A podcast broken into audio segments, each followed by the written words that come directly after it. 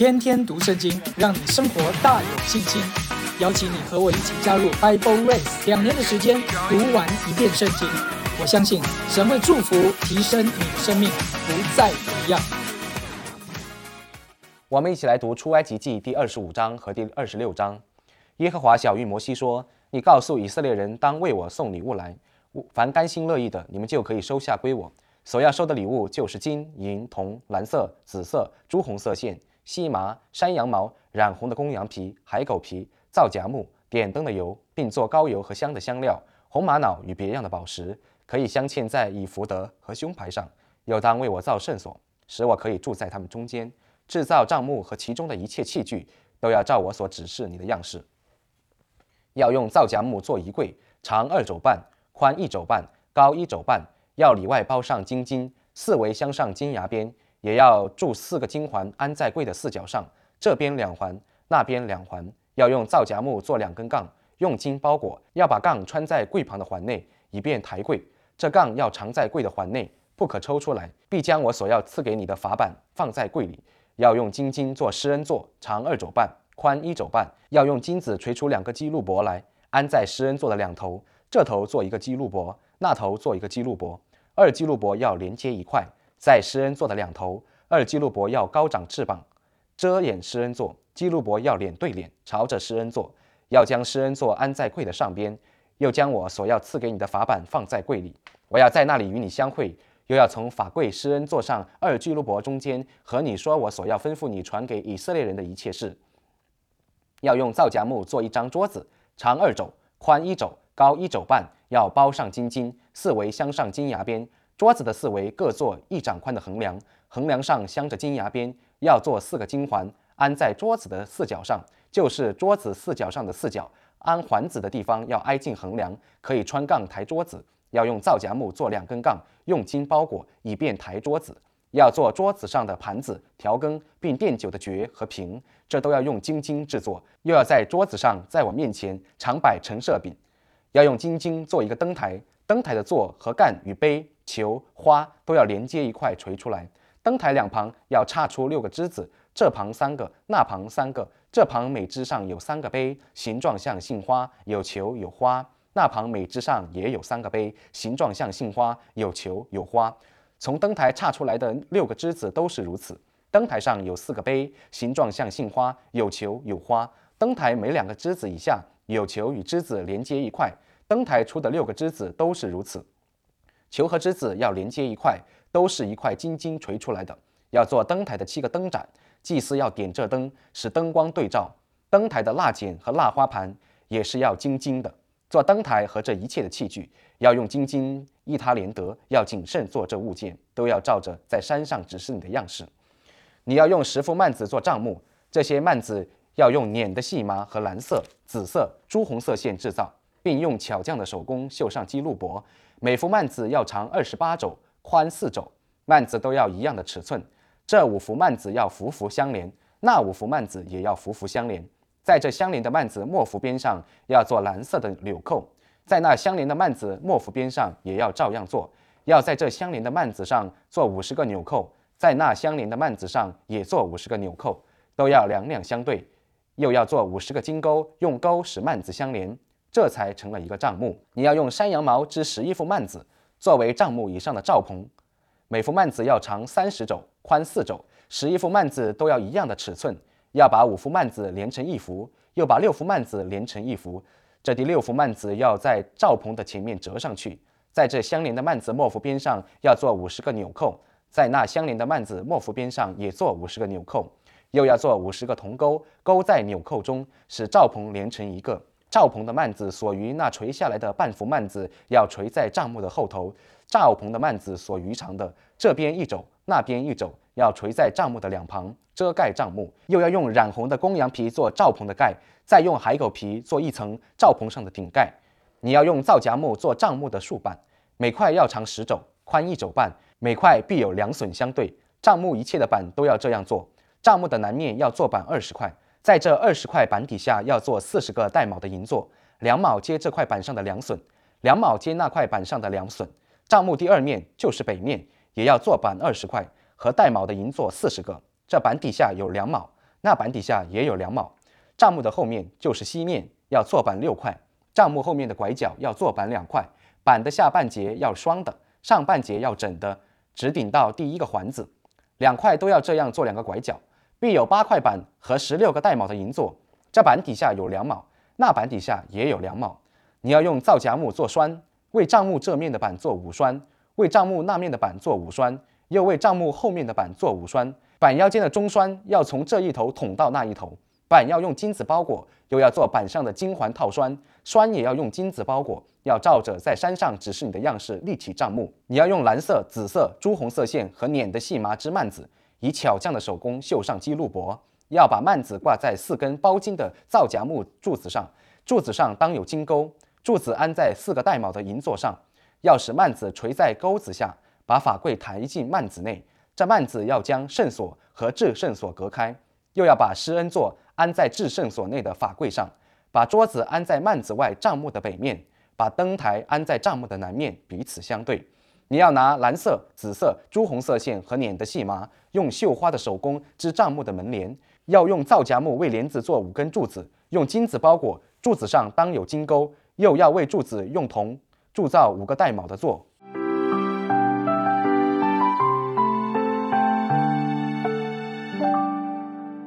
我们来看出埃及记二十五章到第二十六章，二十一章一直到二十四章，我们讲到神向人启示典章，人与人之间怎样活在神的面前，而且神也一步一步引导他的律例，让人可以来到神的面前，靠近他，懂他的心。所以摩西、亚伦、拿达、亚比户同七十位长老，可以在神的面前吃喝，观看神荣耀的作为。但神的心不满足，只有摩西与他同住四十日。神渴望住在人的中间，他渴望向我们说话，他渴望与我们亲近。所以你来看第二十五章第一节，耶和华小谕摩西说：“你告诉以色列人，当为我受礼物来，凡甘心乐意的，你们就可以收下归我。”所以神要做一个会幕，这个会幕就表示神要住在我们的当中。教导我们怎样一步一步的从奴仆变为祭司，怎样从奴仆变为军队，怎样从奴仆成为神的真儿子、真心腹。所以，亲爱的家人，这个会幕不是我们在读历史上的一个建筑，这个会幕要真真实实的建造在我们的里面。所以，我们从二十五章一直到第三十一章。全部都是在讲整个会幕的建造里面的材料、里面的器具，包含连祭司的衣服怎样供职，甚至连膏油都讲得清清楚楚。你在读这一段的时候，你真的会觉得哇，好难懂哦！如果我们不是那些什么喜欢 DIY。动手制作拼模型，或者是做拼图的人，你在读读这一段，你真的好想跳过去，管它几轴几丈的，管它什么材料，真的好难读，读也读不懂。透过文字很难去想象一个建筑物的图画。但其实这边所讲到的，都是神要怎样在我们里面他的工程，神要怎么在我们里面一个重新的制作。神在告诉我们，他要住在我们的里面，他要怎样？与我们的生命连结，所以亲爱的家人，如果你是一个刚信主的，如果你好像受洗没多久了，你透过聚教会的聚会，你透过参与一些的服饰，这很好。但还有一点，你要向神祷告，神现在在我里面开始做你的工程，做你的制作吧。还记得你做的绝志祷告吗？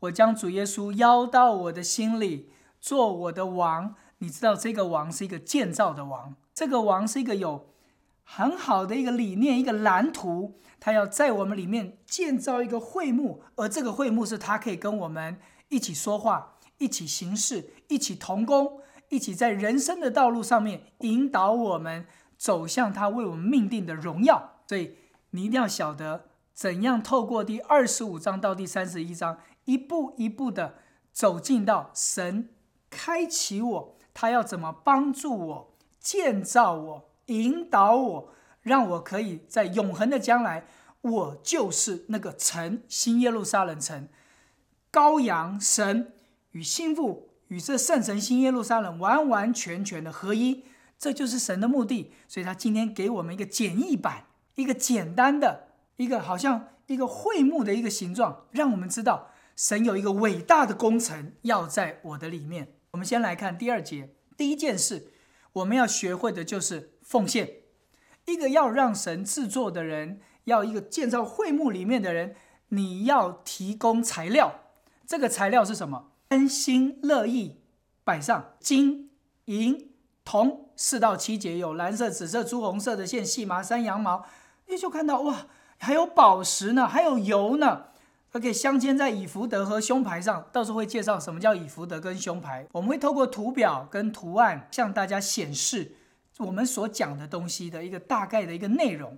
但关键就是，第一个我要先奉献。把我自己奉献给神，神每次向我们如果要东西的时候，你要记得这句话：神一定会先给我们。这一群从埃及出来的人不是逃难呐，他们从埃及出来的人，他们是个军队，他们是带着整个埃及的丰盛离开埃及，所以他们为什么会有金，会有银，会有铜？会有红玛瑙，会有各样的宝石，会有各样蓝色、金色、紫色、红色的线。为什么还会有什么海狗皮？这这这种东西哪里来啊？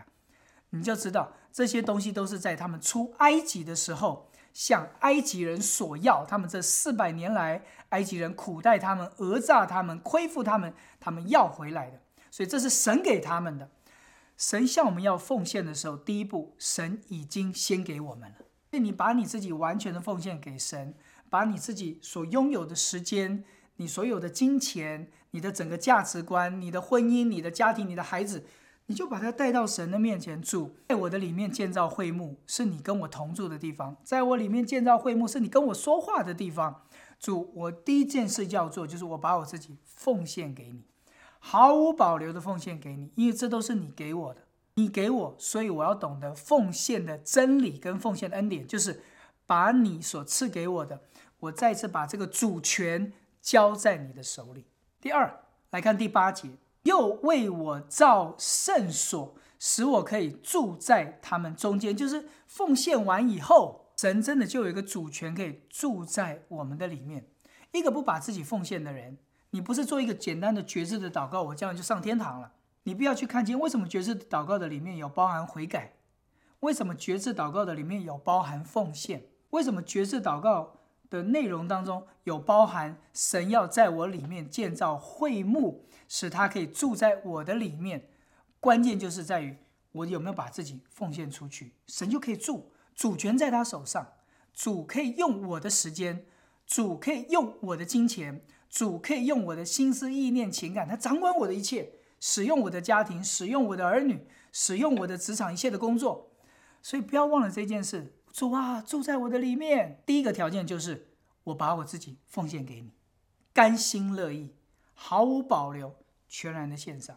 第九节，制造账目和一切的器具都要照我所指示你的样式。你第二个要学的功课就是顺服，把自己奉献，神就住在我的里面，会幕就开始建造了。把这一切神所给我的，我把主权带到神的面前。第二个就是主给我一个可听的耳，给我一个可听的耳，教导我怎么顺服你的旨意。属灵建造的第二个原则就是顺服。你要知道这些以色列人在埃及他们在做什么？虽然他是努力做什么，盖金字塔啊，他们在盖基货城啊，他们在盖一些。当时一些伟大的法老的建筑，所以埃及的建筑、埃及的一些的数学、埃及的人文科学是非常成熟的。现在要造一个会幕，我们再仔细去看，每个东西都是小小的，约柜小小的，会幕小小的，所有的东西都是小小的。远远看哇就不得了，但是以当时六十万的男丁加上孩子加上妇女，保守估计两百万人。一个支派要进去都都不够塞啊！一个支派要进去啊，整个会幕都被挤爆了。所以会幕里面只能有祭司在行动，就很小。为什么要照神的指示，在山上所指示的样式？你就发现一件事情：神不是要建造一个好像外在是高大华美的建筑，神要建造的是我们里面是一个不被震动的一个高大华美的一个会幕，一个圣殿，他要在里面掌权。你一定要明白这件事情，所以顺服才有办法让你里面的建筑被扩张、被扩大，神就能够在里面有自由的主权，能够来使用和建造我们。一个不顺服、不降服的人，其实我告诉你，外面人都不知道，圣灵在我们里面的感动，有时候就你要不要顺服这件事情，去参与这个事工，去服侍这个人，去打这通电话，去勇敢的站起来赞美，甚至是勇敢的站起来祷告，是勇敢的去帮助一些人。有时候这个顺服就是在我们里面，你自己知道，跟神知道而已。顺服绝对不是外面要求你们要顺服啊。稳定来聚会啊，要干嘛？要干嘛？要干嘛？这种的外在的顺服不难，有时候我心里不愿意，我还是照做。有时候儿女们也不想父母，哎呀，这种唠叨，算了算了，我就去做吧。这种顺服不难，最难的顺服就是我有没有顺服外面的任何人不知道，这只关乎我跟神的事。所以，一个要建造会幕在你里面的人，你第二件事你要学顺服。神所做的很简单，但是你愿不愿意去回应？巨细靡遗，越过你的逻辑，越过你的思考，越过你的经验，就是要照这么去做。所以你会发觉，待会要启示的约柜，待会要启示的陈设饼的桌子，待会要启示的金灯台，甚至是外面要建造的会幕，几个木几个木合在一起，板子板子连在一起，你会这么觉得有必要要做的这么复杂吗？有必要要做的这么的尺寸要精细到这种地步吗？一定要用这个材料吗？如果当时的以色列办一个创意大赛，每个人来建造一个你渴望为神摆上的圣殿，我告诉你，各种的样式都有。但神不要，神要你们照着他的样式来建造。以色列当中没有聪明人吗？这么多年来的建筑经验，他们不懂怎么建筑吗？神要的建筑跟当初埃及他们所参与的建筑完全不一样，木头、布。金银铜是做器具，里面没有一个是砖的材料，所以你看到没有？你过去所习惯的，你经验所能够做的，在会幕的建造上面，神都不使用。第二个，你要学顺服。第三，你要看见到会幕的建造的一个目的，神里面的一个迫切，就是他要造一个约柜在那里跟我们说话。人看整个会幕都是从外面看到里面。神要建造会幕，第一个先从至圣所里面的约柜，就是他心中最渴望的一件事，就是建造会幕的目的，就是我要跟你们说话。你看第十节一到第十二节，哇，讲到尺寸啦，造夹木上面包上金金啦，哦，在第十三节到第十五节啊，造夹木两根穿上杠啊，你看这个图案，你现在来看这个图案哈，把这个杠穿在柜牌的环内。以便抬柜，这不符合人工力学的一个建造，他们是要扛在肩上的，应该是要穿在那个施恩座的旁旁边比较好抬，怎么会放在最下面这样去抬？不是容易倒吗？这要说第十五节，杠要藏在柜的环内，不可抽出来，就表示什么？这个约柜是要行走的，约柜是一个见证，约柜是个神的同在，约柜是神的说话，要在我们生活当中随时随地跟我们相处的。十六节。神要把法柜放在柜里面，其实约柜就是呈现耶稣基督，在我们的里面有真理，有神的诫命，有神的说话，所以在我们的里面要常常圣经是我们的根基。我们怎么过一个内在生活？我们怎么样过一个与神亲近的生活？都是我们里面的故事，是放在约柜里面的故事。是真正与神的靠近的故事，都不是外在的，而且这个约柜还是要盖起来的。那诫命放在里面，怎么谁谁去读谁去看呢？应该是大家传阅呀。而这个诫命石板是放在约柜的里面做一个见证，神向我们的说话是要进到柜的里面，就是真理是在我们的里面对我们的说话，真理要在我们的里面真真实实的说，主启示我真理，教导我真理，对我的心说话。不是完成一个读经进度，我今天听过了啊，Bible Race，我今天听了，不把这些话语存放在你的心里。你今天所做的，就是让基督的真理、神内住他的细细腻的说话，从我的心里面的最深处显明出来。所以你看这个图，在第十七节还要用金金做施恩座。对，施恩座不是一个 mercy seat，不是一个不是一个座位，mercy seat 是一个盖子。盖在约柜这个柜子的上面，所以公义的要求、真理的显明是在恩典之内。所以我们怎么去完成诫命？我们怎么活出典章？我们怎么去遵照律例？你凭着人的力量做不到，你必须要去支取施恩座，就是恩典的力量，把我们在恩典的遮盖之下，我们才有办法活出公义，活出真理，活出典章，跟活出律例。所以，亲爱的家人，你今天就可以一个祷告：主在我里面说话，教导我成为一个奉献的人，教导我成为一个顺服的人。也教导我怎么去细腻去听你在我里面恩典的引导，不要定罪自己。我们要定罪的是罪，我们要定罪的是这些的恶。但你要寻求神主给我恩典，胜过恶，胜过罪。借着恩典，我可以借着你的说话，我可以跨越这一切的难处，我可以活出你的荣耀，在你的面前，我可以成为一个完全人。你看第。十八节到第二十一节，哎呀，在这个施恩座上面还有基路伯呢。基路伯第一次的出现是在伊甸园，亚当夏娃犯罪以后被逐出伊甸园，所以神差遣了基路伯，手中拿着四面转动的火箭，把守通往生命树的道路，免得一个罪人再吃了生命树，他就要带着罪活到永恒。神阻断这个路是一个保护，所以神不让两个罪人。靠近生命树，在最终的弥补的行为没有用的。人在最终，我想要怎么样去去弥补？我想要怎么去改变？我在最终，我想要怎么样的一个呃，好像呃救自己没有用的。所以神借着基路伯把守通往生命树的道路。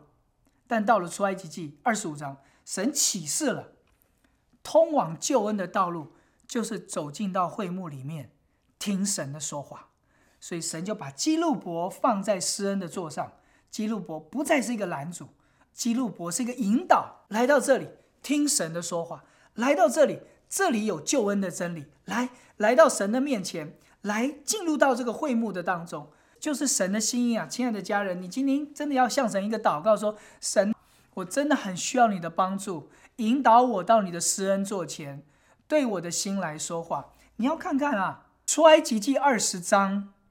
讲的那些的诫命，二十一章到二十二章讲的典章，二十三章呃稍微讲点的律例哈，因为到了立位记，律例会讲的更多。我们到立位记之后，我们会看到更多的律例。神还有什么话好讲？神的话太多了吧？你要懂神的心。施恩座约柜，这不是只是一个器材，这里是神渴望与我们相遇的地方。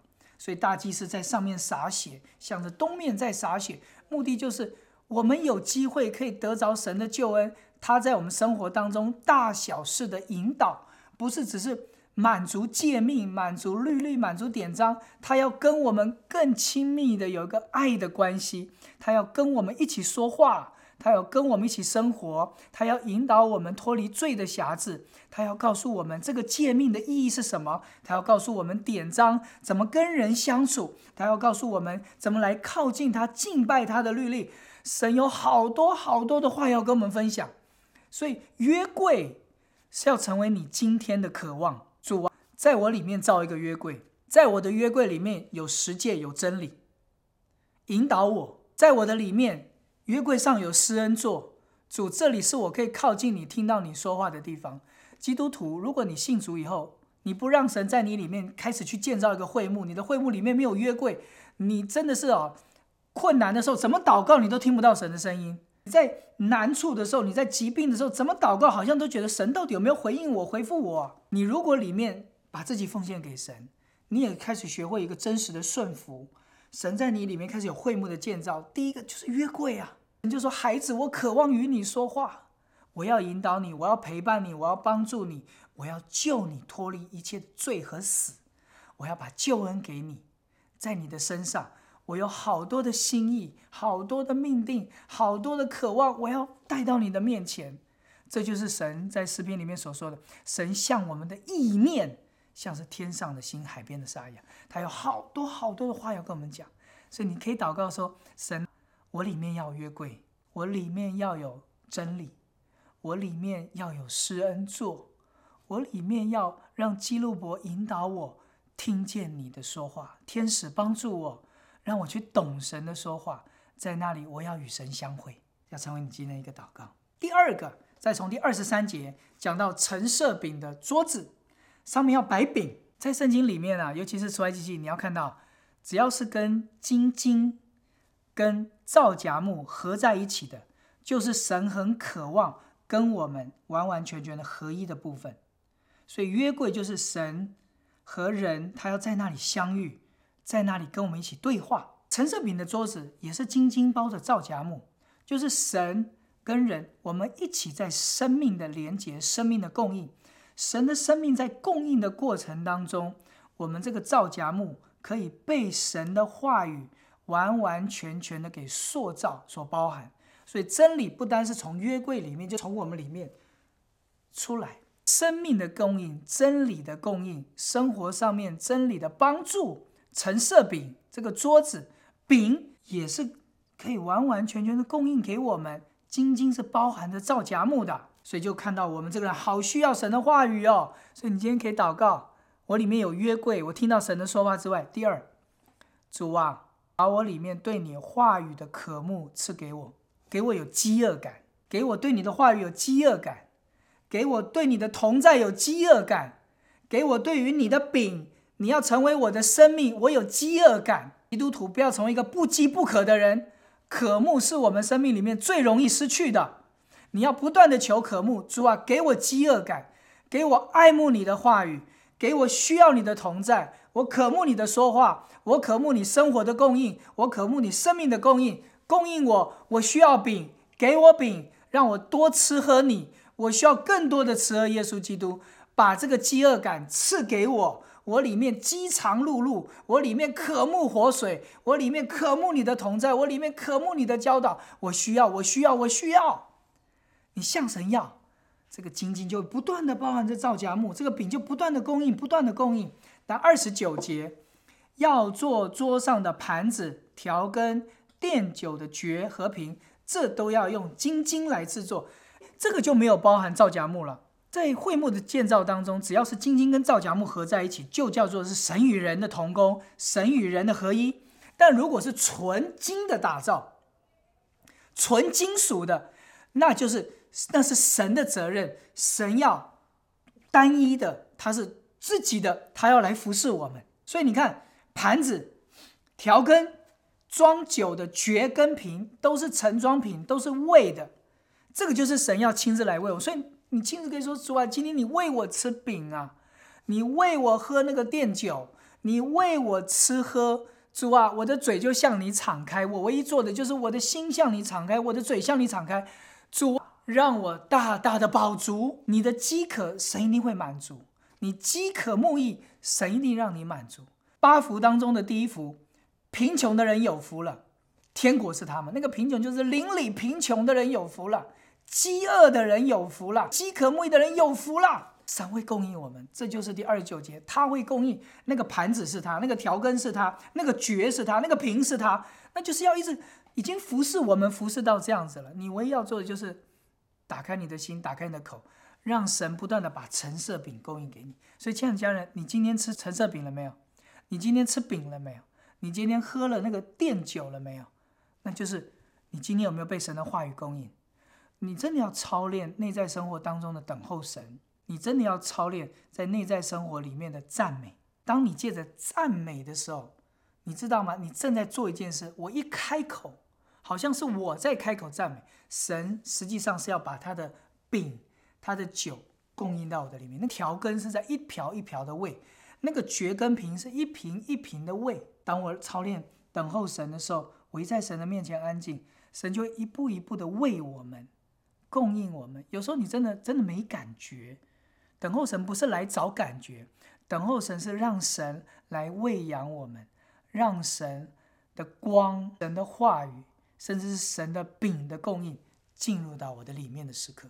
你没感觉，但你的灵会很饱足。所以不要一直去求我的体有没有感觉，我的魂有没有感觉，你要一直相信灵正在供应给我们。三十一到三十七节还要锤一个金灯台，你看这个金灯台纯金的，没有造荚木在里面，锤出有杏仁的花啊，那个枝干、那个杯、那个球、那个花要接连一块锤出来，啊，我们在出埃及记，到时候我们会开一个查经班，而这个出埃及记的查经班，我们会把会幕里面所有的器材，我们更详尽的解释。尺寸的目的、形状，甚至是摆放的位置、祭司走进去的路线，还有穿衣服的次序。以福德，他的衣服里面的乌灵土名、宝石、肩负上面的红宝石刻的名字，都有神极细腻的心意。在这个查经班里面，我们会更详细的介绍。但我今天要告诉你的就是心经的部分，是代表神光照生神的启示，这方面完完全全是从神而来。你要懂得是神的启示，神的话语对我们说话。可是你又说，哎，我有去听到啊，我有在听内在生活信息呀，我也有读经啊，我是不是就直接从神对我说话就好？我不需要去听到了，我不不不要去去去读经了，我就领受神的启示，金灯台的启示就。不要这种错误的认知，神会对着人来对我们说话，神会对着圣经来对我们说话，神也会对着你在听到的过程、听内在生活、听讲台信息，神会对着我们说话，神会对着你你的权柄来对我们说话。有时候我们甚至是不听神的话的时候，不你我们很少读经啊，我们还有甚至是我们听到的时候也不专心的时候，我告诉你，有一天神真真真真的都叫你家的宠物对你说话。巴兰不是吗？驴都在对他说话了。有时候神会借着广告对你说话，神会对你借着老板对你说话，神会甚至借着一些不认识神甚至敌对神的人对你来说话。撒旦甚至也在对你说话。你里面如果不分辨清楚的话，你都会搞不清楚，这是我的想法，撒旦想法，还是神在提醒我、光照我、引导我？金灯台就是神在我们生命当中的光照和启示。所以你要祷告，就说主让这个光。祭司要点这灯，你看三十七节，祭司要点这灯，使灯光对照整个圣所，只有金灯台七个油灯的亮而已。你今天就向神一个恳求，主把金灯台制作在我的里面。我要你的启示，我要你的光照，我要你的提醒。没有别的光，只有你的光。如果今天主啊，你透过牧师对我说话，我要听得懂。你今天透过圣经对我说话，我要听得懂。如果你今天借着我的老板，借着我的配偶，甚至借着我儿儿女对我说话，我要听得懂。你这样把耳朵打开。今天如果你借着老板，甚至是借着不信主的人对我说话，主帮助我听得懂，我听得懂。有你的引导，有你的光照，有你的启示，甚至有你的责备。你要知道，在第三十八节到第三十九节。灯台的蜡剪、蜡花盘都是金金的，做灯台的这些器具要用金金一塌连的，一塌连的很重啊，所以很有可能在圣所、至圣所里面最重的就是这个金灯台了，三十四公斤左右，一塔连的三十四公斤左右，不轻啊！而且这个金灯台要怎么抬啊？没有杠啊，人要怎么抬？人唯有真的是背负，真的降服，真的愿意谦卑，神的启示就会来。神的恩宠就会来，神的引导就会来。四十节再讲一次，谨慎做这些案物件，都要照着山上指示你的样式。人的意识永远不能代替神的意识，人的美学、人的经验永远不能够取代神在我们生命当中，好像是一个简单的带领。约柜，神的说话；橙色饼的桌子，那是神话语每日的供应；金灯台，神的光照和启示。两个有造荚木，一个是纯金金，都是告诉我们神对我们的话语很细腻，你一定要去听懂。所以，如果你在读的过程当中，我看不懂什么叫做约柜，我看不懂什么叫做橙色饼的桌子，我看不懂什么叫做金灯台，那你就要祷告主，在我里面开始制作，一步一步引导我，在做的过程当中教导我怎么照着你在山上所指示的样式，是谨慎的。神在我们生命的制作不是随随便便的，神在我们生命当中制作是有计划、有策略、有时间表的。你只要把自己一直奉献给神，你只要把自己一直顺服于神，约柜的建造就会完成，神就会跟你一直新鲜的说话，橙色饼的桌子就会完成，你的生命就不会枯干，你的生命会饱足，你的里面会有话语，你的里面会有力量。饼是要让我们吃了有力量，你的里面开始会有金灯台在捶打的过程当中，光和启示会越来越清晰，越来越清晰。为什么要用杏仁这种的方式？因为杏仁在希伯来文叫做“我的眼目在看顾”，你要留意。所以一个金灯台，如果你不留意，你不知道那个是神的眼目在你里面去做，那么金灯台在你里面不会变金灯台，可能变铜灯台，可能会到时候变成一个小蜡烛的烛台，捶打不出来的。你要让神在我们生命当中的每一个光照、启示、引导，除了细腻的去留意去看你生命当中的难处、挑战。疾病、压力、痛苦、伤痛，都是可能神对我们说话的媒介。那是我们唯一的光。不要埋怨，不要批评论断，常常去赞美，常常去操练等候神，你就发现神的说话越来越清楚，神给我们的饼会越来越丰富。还有金金所吹出来的金灯台光，是在我们里面越来越显明，越来越显明，越来越显明。二十六章就开始讲到整个会幕，是从外面开始来看，就发觉会幕十幅幔子做帐篷，哇，这边十幅，那边十幅，十块布，十块布，十块布，而且每幅长要多少？五块五块连在一起，你就发觉这这到底神要做什么？会幕是行走的，而且如果你有露营的经验，如果你有 backpacking 的经验，在行走的过程当中。一个帐篷，你为什么要盖四层？一个帐篷为什么要用好几层布？一块大布卷起来不是比较方便吗？帐篷现在不都讲究一体成型吗？一个这么大的会幕，不是东西越简单越简洁越好？为什么要做的那么复杂呢？一块布一块布这么小，还要拼接起来？神的心到底是什么？神要让我们看见。我们必须要在基督的身体里面与各个肢体有连结。你被制作，他被制作，他也被制作。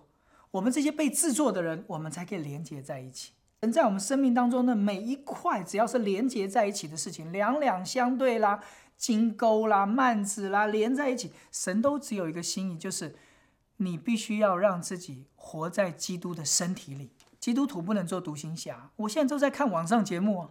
我现在看 Bible Race 很好啊，我现在上网看主日节目啊。哦，我我没有 under 在哪一个教会，我 under 在世界最好的讲员的里面。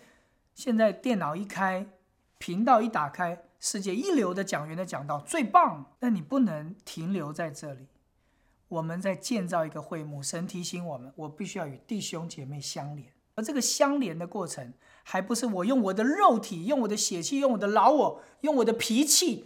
这就是我，你们接纳我，我跟你们相连。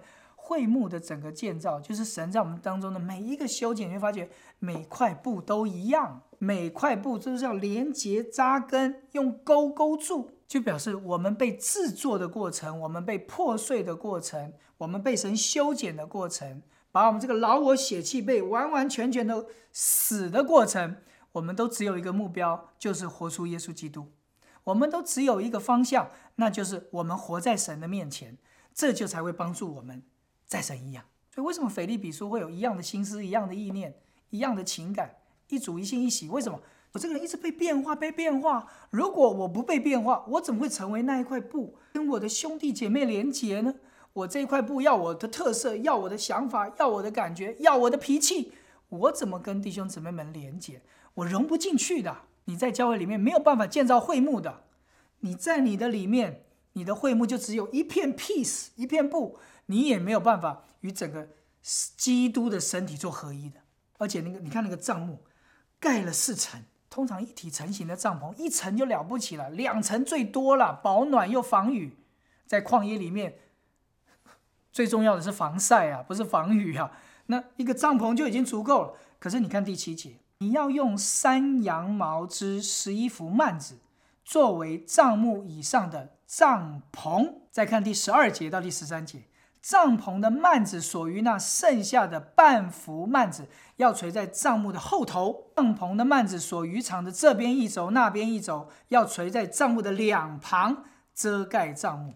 所以有幔子，有罩棚，还有第十四节所说的顶盖。所以整个会幕一盖就盖了四层，需要这么多吗？需要这么麻烦吗？大家都扛在肩上的，祭司是扛在肩上在走的，越轻便越好。你会不会觉得上面的海狗皮，还有上面的那个染红的公羊皮，甚至是山羊皮，哦，好像不太需要。照着山上一样，你就发现神在我们生命当中，神有时候会放很多的遮盖。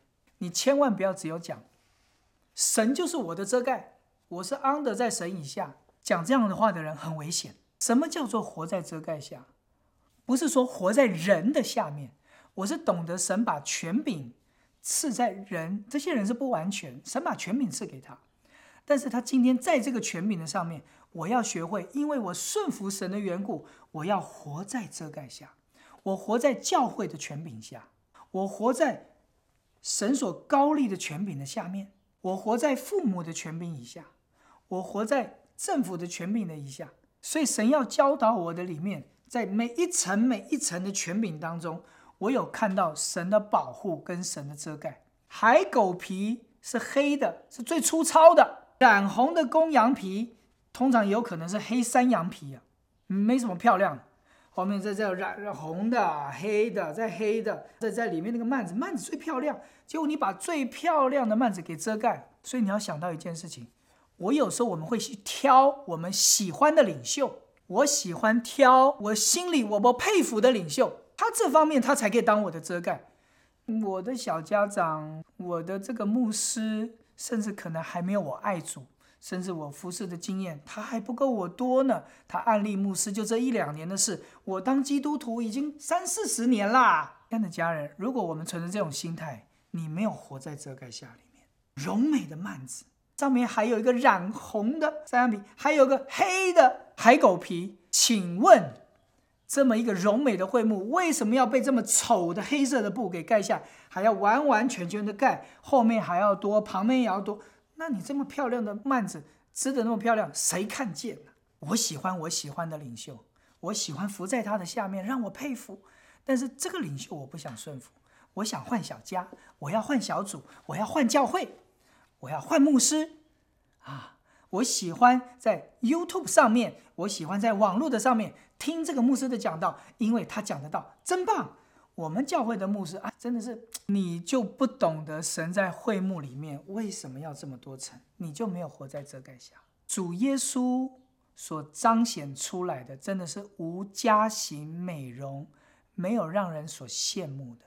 主的荣美，主的美丽，主的大能。如果真的这么吸引人，为什么法利赛人这么追求圣经的人，大都的子孙在圣殿里面、祭司里面服侍那么久的人，他们竟然还看不出来耶稣就是弥赛亚？常常问耶稣说：“你要让我们疑惑到什么时候呢？因为你有能力，你有恩赐，但是看你的样子就不像嘛。你看你那个样子就不像弥赛亚，你的外表我们真的是不敢苟同。”所以，亲爱的家人们，有时候我们真的用按外貌再去待人。所以，会幕上面是盖着海狗皮，真的让你觉得这个外貌没什么好吸引人。如果你有看过埃及的建筑，如果你有看过埃及的天文学、星象学，现在整个世界的里面，埃及的建筑还是首屈一指的七大遗址。你看看那些金字塔，人现在建不出来。你看看那些人面狮身，你看看那种埃及的伟大的。建筑的里面让人赞叹，会幕里面上面盖个海狗皮，有什么好羡慕的？这就是神的智慧。会幕的建造就是叫我们懂得一直活在神的遮盖下面，即使我们被隐藏到一种地步，没有人所可羡慕。所以你不要轻视，你也不要轻看，甚至是你挪走这个海狗皮，挪走我上面的遮盖，挪走我上面的领袖。我就是要把这个幔子彰显出来，美丽的幔子，我的能力，我的恩赐，我的才干。如果你这样想的话，其实你没有进入到会幕的建造，你没有办法与基督的身体做连接。最终你会成为一个活在 YouTube 里面的一个信徒。你真的是活在教会里吗？我不知道，你只是活在一个你理想中的一个讲道的信息的里面。你一定要求主怜悯我们。如果我们没有在这一块学习的话，你会很可怜。十五节一直到第二十九节，全部都是告诉我们板板，神也告诉我们这个板要怎么立，南边要怎么用，西面要怎么用啊，旁边要怎么用啊，造夹门还要做栓，帐幕帐幕的这面的板做五栓。所以你一直从第十八节，你读读读到二十九节，发觉哦，这个还要用金去包裹。三十节再次提醒我们，照着山上的指示你的样式立起帐幕。哎呀，讲的我头都晕了。这个帐幕到底怎么摆？西面几片，东面几片，南面几片？我们有时候一点都不会在意。但亲爱的家人，神在意，神很在意。你觉得那个弟兄没什么？你觉得那个姐妹没什么？你觉得那个小家长没什么？神在意。你里面不要觉得啊，东面、西面、南面、北面啊，这我把我自己顾好就好。你有没有想到，你也需要被建造？你这块板，你需要被建造、被修剪。你怎么跟其他的板连在一起？我怎么被整？我下面还有环，我下面还有铆，我下面还有座，我下面还要连接。活在遮盖下，活在基督的身体里。你今天要一个祷告一件事情，主，你把我放在这个教会，我有活在权柄里吗？你把我放在这个小家的里面，我有去爱我一起的小家园，我认识的这些弟兄姐妹吗？他的做事法则，他的生活习惯，他的讲话的态度，有些我我们很可能会被冒犯，不习惯。道不同不相为谋，我就跟你保持一个切割，在教会里面点个头。啊，遇见了啊，点个头，但我也不会跟你有更多的接触。你是这样的一个基督徒生活吗？那你还没有进入到神在会幕里面的建造。所以你今天祷告说：“主，建造我，让我可以与肢体连接，让我可以为你的真理而站立，让我的生命叫人看见你有工程在我的里面，叫人看见我里面是照着你的样式在被制作的。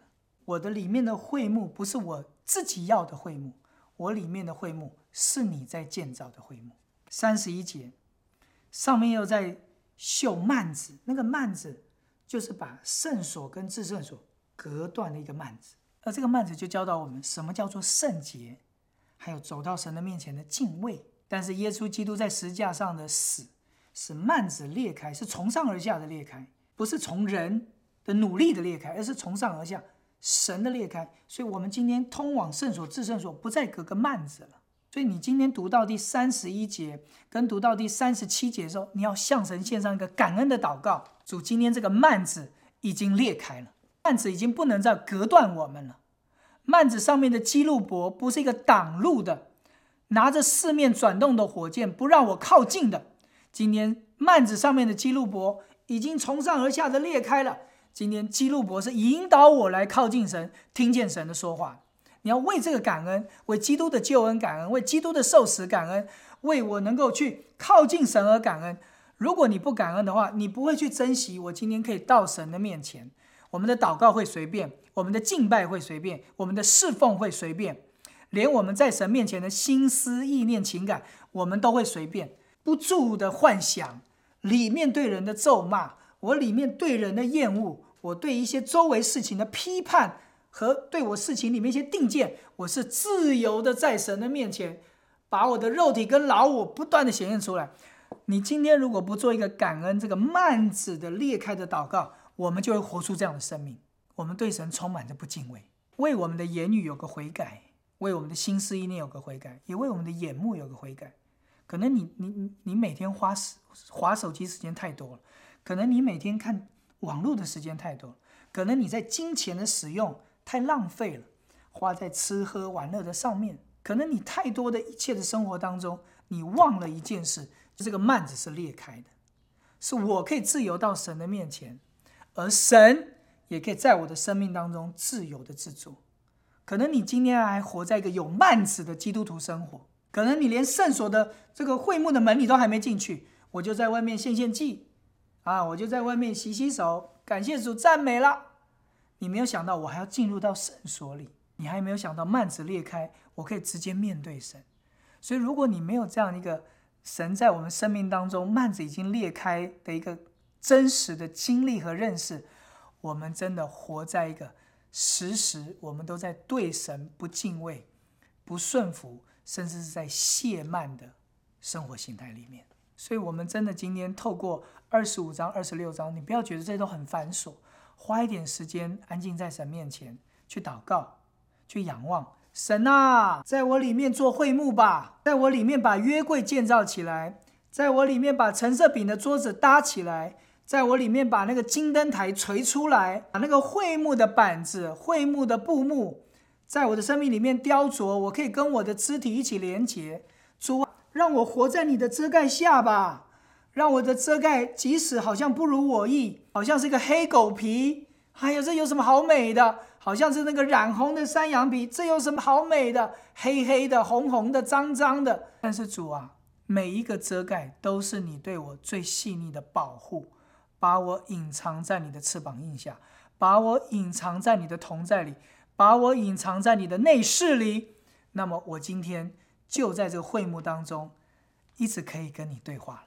咱们。